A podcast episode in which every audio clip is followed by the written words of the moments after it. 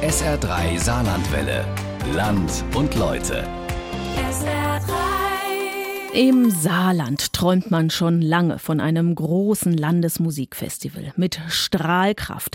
Attraktiv auch für junge Menschen. Ein Ereignis, das auch die Nähe zu Frankreich abbildet.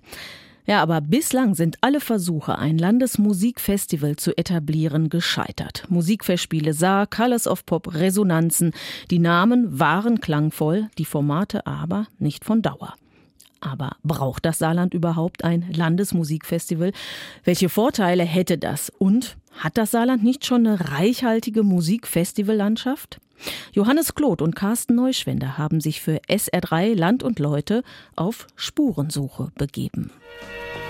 Nun, da sich der Vorhang der Nacht von der Bühne hebt, kann das Spiel beginnen, das uns vom Drama einer Kultur berichtet. Es war einmal ein Musikprofessor und Pianist. Der hatte eine Idee: Im Sommer sein komplettes Land mit Musik zu fluten. Große Künstlerinnen und Künstler sollten auftreten, auch an ungewöhnlichen Orten. Und jedes Jahr sollte die Musik eines bestimmten Landes im Mittelpunkt stehen. Diese Idee wurde Wirklichkeit. Das Land heißt Schleswig-Holstein. Und der Mann? Justus Franz. Robert Leonardi im Saarland hat vom Erfolg des Schleswig-Holstein-Musikfestivals Wind bekommen und wurde aktiv. Sein Sohn Bernhard Leonardi, heute Chef der Musikfestspiele Saar, erinnert sich an paradiesische Zeiten. Am Anfang, als Vater und Landesvater voller Harmonie die gleichen Saiten anschlugen. Oskar Lafontaine sagte zu meinem Vater: Was die in Schleswig-Holstein können, das können wir auch. Robert macht, das Land bürgt. Es war eine andere Zeit. Und er hat gemacht. 1989. Robert Leonardi, Klavierprofessor, Pianist und, wie er selbst sagt, Kulturkämpfer. Bobby McFerrin in der Universität des Saarlandes, Nigel Kennedy im Fußballstadion oder die Wiener Philharmoniker in der Saarlandhalle, zusammen mit einem Menü von Spitzenkoch Johann Lafer. Das Saarland hatte sein Landesmusikfestival. In den ersten Jahren eine märchenhafte Zeit. Doch Landesväter kamen und gingen. Sie verloren das Väterliche. Aus dem Märchen wurde ein Drama. Mit vielen Akten bis heute. Opernhaft, nur oft ohne Musik. Denn um welche Fragen geht es in der Oper fast immer? Wer liebt sich? Wer hasst sich? Und wer intrigiert? Don't worry, be happy. Stellt sich die Frage, wer hat in unserem Spiel mit Künstlern, Kulturveranstaltern und Kulturpolitikern welche Rolle?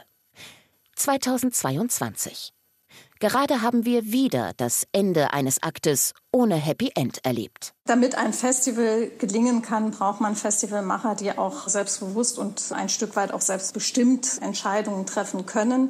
Und das war bei Resonanzen wesentlich umfangreicher in der Betreuung, als ich das aus anderen Festivals kenne. Das ist auch für mich eigentlich ein Geburtsfehler dieser Landesfestivals, dass man dachte, man muss sich jetzt irgendwie jemanden aus Berlin da rein importieren ins Land, der uns mal zeigt, wie das alles funktioniert. Das hat noch nicht funktioniert, sowas. Ein neues Produkt entwickeln, das ist eine Sache. Aber dann dieses Produkt auch in den Markt zu bringen und zu erreichen, dass die Besucher von Konzerten irgendeine Idee mit einem derartigen Festival verbinden, das dauert. Resonanzen. Die jüngste Inkarnation eines saarländischen Landesmusikfestivals. Sie ist endgültig gescheitert. Zerrieben zwischen den unterschiedlichen Ansprüchen und Erwartungen von Politik, Festivalmachern und Publikum. Die Landesregierung plant nach nur einer Ausgabe keine Fortsetzung. Doch werfen wir zunächst einen Blick zurück in bessere Zeiten. Die Romanze zwischen dem Land und dem charismatischen Impresario Robert Leonardi, sie hielt immerhin 26 Jahre. Von der Größe und dem Glanz eines Schleswig-Holstein-Musikfestivals war man zwar in den 90er und 2000er Jahren immer weit entfernt, Doch wenn Leonardi es wieder einmal mit ein paar Verhandlungstricks gelungen war, die Berliner Philharmoniker oder Bob Dylan für wenig Geld an die Saar zu locken, dann wehte doch ein Hauch von Glamour durch das kleine Saarland. Zählen konnten die Musikfestspiele über alle Zeit auf einen großen, zahlungskräftigen bürgerlichen Freundeskreis, auf eine Reihe an Sponsoren und auf die saarländischen Landesregierungen. Lange genoss das Festival eine stabile finanzielle Unterstützung der öffentlichen Hand, bis sich die Beziehung zwischen Leonardi und der Landesregierung zunehmend eintrübte. Mit seiner forschen, fordernden Art eckte der Festspielleiter im Kulturministerium immer häufiger an. 2015 reichte es dem damaligen Kulturminister Ulrich Commerçon. Er verkündete den Ausstieg des Landes aus der Förderung der Musikfestspiele.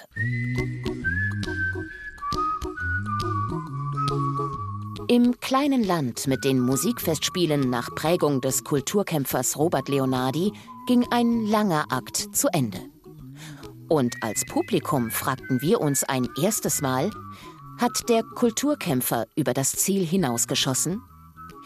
Der hohe Minister der Kultur sagte, die Trennung erfolgt auf eigenen Wunsch. Der Festspielchef dagegen? Ich bin nicht enttäuscht, weil ich habe auch nicht anderes mehr, also ich will nicht sagen, ich habe auch nichts anderes erwartet, aber wir kämpfen schon seit Jahren um die Anerkennung und um das, was wir eigentlich für das Land eingebracht haben. Manchmal sind die einfachen Leute, die sind mehr begeistert als die Politiker von dem, was wir tun. Vielleicht ist da auch eine gewisse Eifersucht. Er wolle die Festivallandschaft neu ordnen, verkündete Kulturminister Commerçon. Tatsächlich nutzte der SPD-Mann die Gunst der Stunde. Mit frei gewordenen 350.000 € plus weiteren staatlichen Mitteln ließ er 2017 ein neues Festival für ein jüngeres Publikum entwickeln. Der Titel Colours of Pop. Sozusagen ein sozialdemokratischer Gegenentwurf zu den bürgerlichen Musikfestspielen. Das Ergebnis? Eine Bruchlandung. Als künstlerischen Leiter hatte das Ministerium einen kommerziell erfolgreichen Konzertveranstalter installiert. Das Festivalprogramm war dem Minister dann aber offenbar zu anspruchslos. Kulturveranstaltungen, die vom Staat öffentlich finanziert werden, müssen auch gesellschaftspolitische Relevanz haben. So waren viele Veranstaltungen sehr gefällig. Was mir völlig fehlt ist, und das geht im Saarland nicht, ist der grenzüberschreitende Charakter. Also wir müssen da viel stärker drauf setzen, dass auch die Franzosen und Luxemburger noch eine Rolle spielen. Scharf war die Kritik des Ministers an den Festivalmachern. Umgekehrt der Ton nicht freundlicher. Die ständige Einmischerei des Ministeriums bis hinein in Details der Programmplanung hätte die Zusammenarbeit unerträglich gemacht, hörte man aus dem Festivalumfeld. Colours of Pop war tot, doch im Ministerium wollte man nicht aufgeben. 2019 der nächste Versuch. Diesmal sollte ein kostspieliges, mehrstufiges Verfahren eine passende Leitungspersönlichkeit hervorbringen. Stolz verkündete das Ministerium schließlich den Erfolg. Sebastian Studnitzky, Jazztrompeter, Opus Klassik Preisträger und Gründer des erfolgreichsten Berliner Jazzfestivals X-Jazz, sollte als kreativer Kopf eines neuen genreübergreifenden Landesmusikfestivals namens Resonanzen einen neuen kulturellen Leuchtturm erschaffen.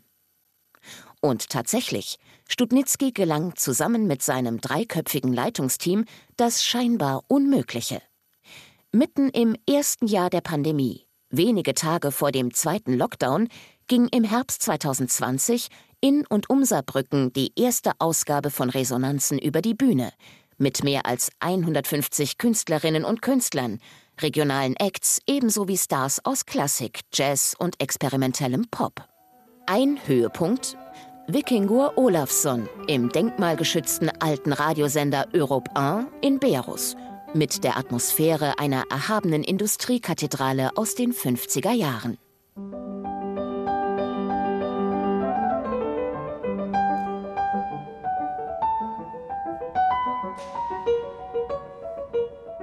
Wahnsinns-Location. Ganz schöner Abend. Super, also exzellent. Der Weg hat es gelohnt. Die verschiedenen Genres zu mischen, finde ich eine tolle Idee. Ich finde das Festival phänomenal, wirklich unheimlich gut, komprimiert und eine große Bandbreite. Schwärmende Konzertbesucher, wohlwollende Presse. Die erste Ausgabe der Resonanzen schien ein gelungener Schritt zur angekündigten Neuordnung der Festivallandschaft zu sein. Doch schon kurz nach der ersten Ausgabe deutete sich an, was die neue Kulturministerin Christine Streichert-Cliveau Monate später offiziell bestätigt. Das Festival wird nicht fortgesetzt. Rückblickend nennt sie Resonanzen den Versuch, ein neues, junges Festival anzuschieben. Allerdings sei es den Machern nicht gelungen, das Festival auf eigene Füße zu stellen. Ein Festival selbst lebt ja nie ausschließlich von staatlichen Mitteln. Bei Resonanzen war das zu einem überwiegenden Teil so. Und auch die Frage muss man beantworten. Wie viel können wir sozusagen im Anschub finanzieren oder auch dauerhaft mit strukturellen Mitteln im Sinne von wir fördern jedes Jahr auch in möglichst gleichem Umfang? Und wo muss man auch als Festivalmacher sich ein Stück weit auch eigene Sponsoren und Unterstützerinnen suchen können?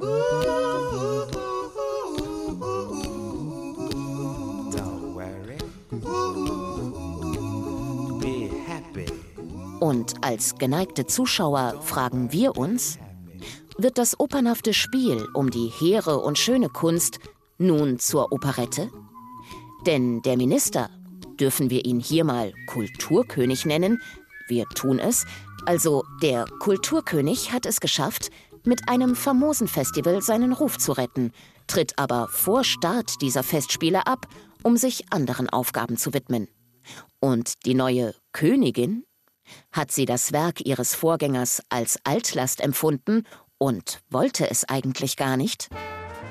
Zahlungskräftige Sponsoren finden, sich unabhängig machen von öffentlichen Mitteln, nach nur einer Ausgabe, noch dazu mitten in einer Pandemie? Dass das bei einem neuen Festival wie Resonanzen nicht gehen kann, sei allen von vornherein klar gewesen, sagt Karl-Richard Antes. Er hat als Vorstand der Stiftung für die deutsch-französische kulturelle Zusammenarbeit das Festival geschäftsführend und organisatorisch betreut.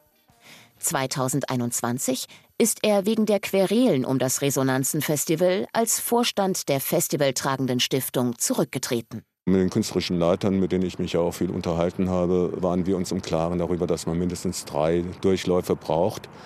Ich sage mal ganz ehrlich, ich habe darauf gewartet, dass wir Anfang 21 ein Signal bekommen, weil wenn 22 nochmal ein Festival hätte stattfinden sollen, hätten wir eigentlich durchgehend weiterarbeiten müssen. Das vorhandene PR-Material, die gesamten grafischen Vorarbeiten, die Fotos, die Aufzeichnungen, die da waren, wirklich werbewirksam vermarkten, um dann halt in 22 auch nochmal eine größere Publikumsresonanz zu haben, schon einen höheren Bekanntheitsgrad und nach Möglichkeit auch den einen oder anderen potenten Sponsor an Land zu ziehen. Doch ist der Grund für das Aus des Resonanzenfestivals wirklich die erfolglose Sponsorensuche? Und der um 18.000 € überzogene Etat, den das Ministerium ebenfalls ins Feld geführt hat. 18.000 € bei einem Gesamtetat von 600.000 in Corona-bedingt schwierigen Planungszeiten. Tatsächlich geht es wohl eher um Zwischenmenschliches. Als im Vorfeld des Festivals 2020 ein Teil des zugesagten Fördergeldes wackelte, hätten Festivalmacher und Stiftung nicht versucht, das Problem gemeinsam mit dem Ministerium zu lösen, sondern sofort die Presse eingeschaltet, ärgert man sich im Ministerium. Aus dem Festivalumfeld hört man dagegen, Ministerin Streichert-Cliveau habe von vornherein kein Interesse an dem Festival gehabt und es daher auch nie richtig unterstützt. Haben die Stimmen recht? Das möchte ich nicht weiter kommentieren. Innerhalb weniger Jahre ist also der zweite Versuch der saarländischen Landesregierung, ein neues Landesmusikfestival zu etablieren, gescheitert. Erst Colours of Pop, dann Resonanzen. 1,2 Millionen € Anschubfinanzierung in den Sand gesetzt. Darunter Tourismusmittel, die das Wirtschaftsministerium vor allem aus langfristigen Überlegungen heraus beigesteuert hat. Wir haben eine große Studie des Nationalen Musikinformationszentrums vor 2 Jahren gehabt, die festgestellt hat, dass jeder Euro, der in die Kultur, besonders eben in die Musik gesteckt wird, mindestens 4 € zurückwirft. Mindestens in einigen Regionen bis 9 oder 10 €. Jan Brachmann, Musikkritiker und Festivalexperte. Das heißt, wenn Leute zu einem Konzert kommen und gerade bei Festivals länger an einem Ort bleiben, ein Hotelzimmer buchen, Restaurants besuchen, vielleicht Ausflüge vor Ort machen, dann wirft so ein Musikfestival unglaublich viel ökonomischen Mehrwert für den Tourismus ab. Der Tourismus profitiert dann doch sehr stark und das sieht man eben auch an dem politischen Engagement in der Region Salzburg jetzt während der Corona-Jahre. Da war die Wirtschaft natürlich auch hinter der Festspielpräsidentin Helga Rabel-Stadler und dem Intendanten Markus Hinterhäuser und hatte ein vitales Interesse daran, dass die Festspiele stattfinden, weil die Festspiele dafür sorgen, dass die Gästezahlen in die Höhe schnellen. Gerade bei entlegenen oder schwer zugänglichen Regionen, die vielleicht touristisch noch keine Top-Destinationen sind, kann ein Musikfestival wirklich helfen, diese Region zu entdecken und touristisch zu erschließen. You may be right, but you are wrong. You make the room when the sun is gone. I go easy when life does. Destabilize, kill your rituals. Musikfestivals als Wirtschaftsmotor? Also als eine Möglichkeit, Menschen und damit Geld ins Land zu bringen? Das hatte schon Robert Leonardi bei seinen Musikfestspielen immer wieder gebetsmühlenartig wiederholt. Und auch beim Festival Resonanzen wurde die Magnetwirkung nach außen vielfach betont. Dass Musikfestivals am Ende weniger Geld kosten, als sie einspielen, ist Teil ihrer Erfolgsgeschichte. Es waren vor 1945 etwa 45 große Musikfestivals in Deutschland. Es sind gegenwärtig etwa 500. Das heißt, die Zahl hat sich in den letzten 80 Jahren fast verzehnfacht. Es ist die zeitliche und räumliche Verdichtung von Konzerten, die Festivals für das Publikum so attraktiv macht. Wann kann man schon mal in so kurzer Zeit so viele, oft außergewöhnliche Konzerte miterleben? Dabei gibt es seit jeher sehr unterschiedliche Formen von Festivals. Komponistenfestivals zum Beispiel, wie die Händelfestspiele in Göttingen und Halle, das Mozartfest Würzburg oder das Bachfest in Leipzig. Es gibt Festivals, die die Geschichte ihres Ortes zum Thema machen, wie die Musikfestspiele Potsdam Sans Souci. Oder auch Künstlerfestivals, beispielsweise in Heimbach in der Eifel, wo der Pianist Lars Vogt befreundete Musikerinnen und Musiker um sich schart und eine unverwechselbare Atmosphäre schafft, sagt Jan Brachmann. Charismatische Künstlerpersönlichkeiten, die einem Festival ein Gesicht geben, die sind oft ganz wichtig, gerade so für Künstlerfestivals. Was sonst ein Festival voranbringt, ist tatsächlich eine ideenreiche Kuratorenpersönlichkeit.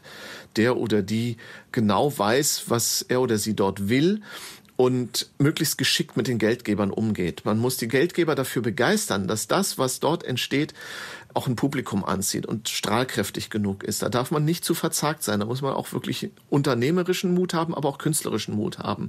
Diese charismatischen Persönlichkeiten gibt es auch im Saarland. Und gar nicht so selten. Gerade ist Chris Burr in Hemmersdorf dabei, ein Popfestival aufzubauen, das mit Singer-Songwritern und Ensembles aus dem Neoklassik- und Jazz-Grenzbereich eine ganz eigene Farbe bringt. Ernst Urmetzer veranstaltet seit über 30 Jahren aus persönlicher Leidenschaft ein internationales Jazzfestival in St. Wendel. Vor einigen Jahren hat Stefan Winkler in Saarbrücken ein Free-Jazz-Festival aufgebaut. Und dann gibt es einen, der seit Jahrzehnten einer der quirligsten und umtriebigsten Festivalmacher ist, Joachim Arnold. Ich mache das ja jetzt seit 30 Jahren und mehr. Ich habe alle Kultusminister seit Breitenbach im Gespräch gehabt. Die Abteilungsleiter sind gekommen und gegangen, die Minister sind gekommen und gegangen. Ob nun Kammermusiktage Mettlach, groß angelegte Opernproduktionen im Merziger Zeltpalast, Musicals oder Open-Air-Konzerte. Arnold ist einer der erfahrensten Kulturmacher. Von Anfang an hat er sich gewundert, warum man mit Resonanzen oder Colours of Pop ein von der Politik initiiertes Festival braucht, warum man immer wieder über ein Landesfestival diskutiert, anstatt mal zu schauen auf das, was man eigentlich hat. Man muss keine neue Infrastruktur erfinden, man muss auch keine Analogie zum Schleswig-Holstein-Festival hier erfinden, weil die Infrastruktur das nicht hergibt. Auf der anderen Seite aber dieses Land Vorteile hat, die man beim Schleswig-Holstein-Festival oder beim MacPom-Festival vergeblich sucht. Also ich glaube, man sollte die Synergien suchen bei dem, was schon da ist. Natürlich Weltkulturerbe, das ist ein Riesenasset, das Staatstheater, der Saarländische Rundfunk. So, und dann kommen rundherum ein paar kleinere, flinke, mobile Institutionen. Wenn man die zusammenbringen würde, glaube ich, könnte man mit relativ wenig Ressource relativ viel erreichen, was auch eine Strahlkraft, eine individuelle Strahlkraft nach außen hat. Vernetzung heißt das große Zauberwort. Allerdings projektbezogen. Joachim Arnold stellt die Idee eines großen, subventionierten Festivals als Institution, die über Jahre arbeitet und sich etabliert, in Frage. Projektbezogen arbeiten heißt aktuell von Jahr zu Jahr arbeiten. Und das ist eigentlich ein Ding der nicht Unmöglichkeit, aber das ist sehr mühsam. Das heißt, in diesem Jahr nicht zu wissen, was eigentlich im nächsten Jahr für Mittel überhaupt zur Verfügung stehen, egal welches Projekt man macht. Das ist eine ziemlich mühsame Angelegenheit.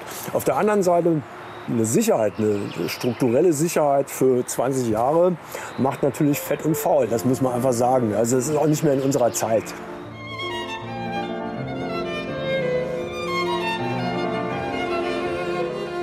Joachim Arnold hat sich in dieser beschränkten Planbarkeit und der Ungewissheit eingerichtet. Seit einigen Jahren ist er als Einzelkämpfer unterwegs. Aber auch er hatte in früheren Jahren ein Büro mit mehreren Mitarbeitenden. Er hat versucht, mittelfristige Projekte zu etablieren und Programme mit urbanem Anspruch zu gestalten, lange bevor mit dem Festival Resonanzen das Wort urban als hipper Inhalt propagiert wurde. Aktuell kann er seine Projekte weitgehend alleine stemmen. Viele Kulturmacher im Saarland wünschen sich für ihre Arbeit aber verlässliche Arbeitsstrukturen, zumindest mittelfristig. Auch Bernhard Leonardi, der die Musikfestspiele von seinem Vater übernommen und inhaltlich neu aufgestellt hat. In der gerade zu Ende gegangenen Ausgabe hat er den Fokus auf Völkerverständigung gelegt, orientalische und abendländische Kultur zusammengebracht und konnte auch mit einem Friedenskonzert auf den Krieg in der Ukraine reagieren. Für ihn ist das Arbeiten von Jahr zu Jahr, das regelmäßige Hoffen auf die Bewilligung von Förderanträgen keine Lösung. Wir brauchen eine kontinuierliche Strukturhilfe, um professionelles Arbeiten zu ermöglichen. Wir brauchen ein professionelles Ticketing, eine professionelle Abwicklung, eine Dramaturgie, eine Marketingbeauftragte, jemand, der die Social Media betreut. All dies wird momentan mit Honoraraufträgen geleistet, mit sehr professionellen Menschen. Das Team, das ich habe, ist wirklich ganz toll, aber ich würde diesem Team gern langfristig eine Chance geben. Für Bernhard Leonardi ist es wichtig, auch die Großen ins Land zu holen. Aber Künstler wie Daniel Hope, das Jerusalem-Quartett oder Fazil Say haben einen vollen Terminkalender. Da muss man teilweise Jahre im Voraus planen. Was derzeit oft in der Unsicherheit passiert, dass es noch gar keine Finanzierung gibt. Das heißt nicht, dass vom Land eine rundum sorglos Finanzierung erwartet wird. Gerade die Musikfestspiele Saar sind ein gutes Beispiel für die Verbindung von privatem Engagement, einem rund 1000 Mitglieder starken Förderverein und engagierten Sponsoren und öffentlicher Förderung. Aber gefördert werden hauptsächlich einzelne Projekte und für die tägliche Arbeit brauchen viele Veranstalter eine kontinuierliche, grundsätzliche Förderung ihrer Arbeit. Don't worry, be happy now. Die Festivalmacher brauchen Geld und mittelfristige Verlässlichkeit. Letztere gibt es vom Land schon lange nicht mehr. Dafür aber immer wieder menschelnde Querelen. Große kulturpolitische Ambitionen, wie sie mit dem Resonanzenfestival verbunden waren, sind erstmal beerdigt. Don't worry. Be happy. Mir ist wichtig, dass das Land nicht als Festivalmacher im klassischen Sinne auftritt, dass wir sozusagen ein Veranstalter werden, sondern dass wir Kooperationen ermöglichen. Da haben wir im Bereich der Musik sehr, sehr viele kleinere, aber auch größere Festivals, die schon sehr lange auch gut funktionieren, und die zu fördern und zu unterstützen, das ist meine Aufgabe. Visionär klingt es nicht, wenn Kulturministerin Streichert-Cliveau einmal mehr über die Neuordnung der Festivallandschaft im Saarland spricht. Eher danach, dass mal wieder die Gießkanne zum Einsatz kommt, um das bestehende Festivalgärtchen zu wässern. Ich glaube, die Chance besteht auch wirklich in einer saarländischen Lösung in dem Fall. Und die saarländische Lösung ist ja oft so, wir haben wenig Ressourcen und müssen viele Ideen haben, damit irgendwas funktioniert. Das ist ja die Wahrheit. Wenn man bösartig wäre, würde man sagen, wursteln. Wenn man gutwillig wäre, würde man sagen, wir sind fantasievoll. Wir nutzen die wenigen Möglichkeiten, die wir haben, und machen das Beste draus. Joachim Arnold, der unerschütterliche Optimist. Er setzt auf die Kreativität saarländischer Kulturschaffender, aus wenig viel zu machen. Ministerin Streichert-Cliveau verweist darauf, dass Kultur und Kulturpolitik im Kontext nach Corona anders zu betrachten sind. Dass die Unterstützung von Künstlerinnen und Künstlern, die in ihrer Existenz gefährdet sind, als zusätzliche politische Aufgabe dazugekommen ist. Es stimmt. Und trotzdem beantwortet es nicht, nach welchem Konzept unterstützt werden soll. Würden sich Landesfestival und Förderung denn tatsächlich ausschließen? Und warum gibt man einem Festival wie Resonanzen mit seinem deutschlandweit ziemlich einzigartigen Profil keine richtige Chance? Der Vorhang. Er ist mal wieder zu, das Publikum betroffen und viele Fragen offen. Doch wäre es verwunderlich, wenn es der letzte Akt unserer kleinen saarländischen Oper um die Musikfestivals bliebe. Das Personal, das wechselt über die Jahre. Die Fragen bleiben. Wer liebt sich? Wer hasst sich? Und wer intrigiert? Be happy. Put a smile on your face. Don't bring everybody down like this. Das war unser Land und Leute. Großes Chaos im Klein-Klein. Musikfestivals im Saarland von Johannes Kloth und Carsten Neuschwender. SR3 Saarlandwelle. Land und Leute. SR3. Regionale Features auf SR3. Immer sonntags um 12.30 Uhr und als Podcast auf sr3.de.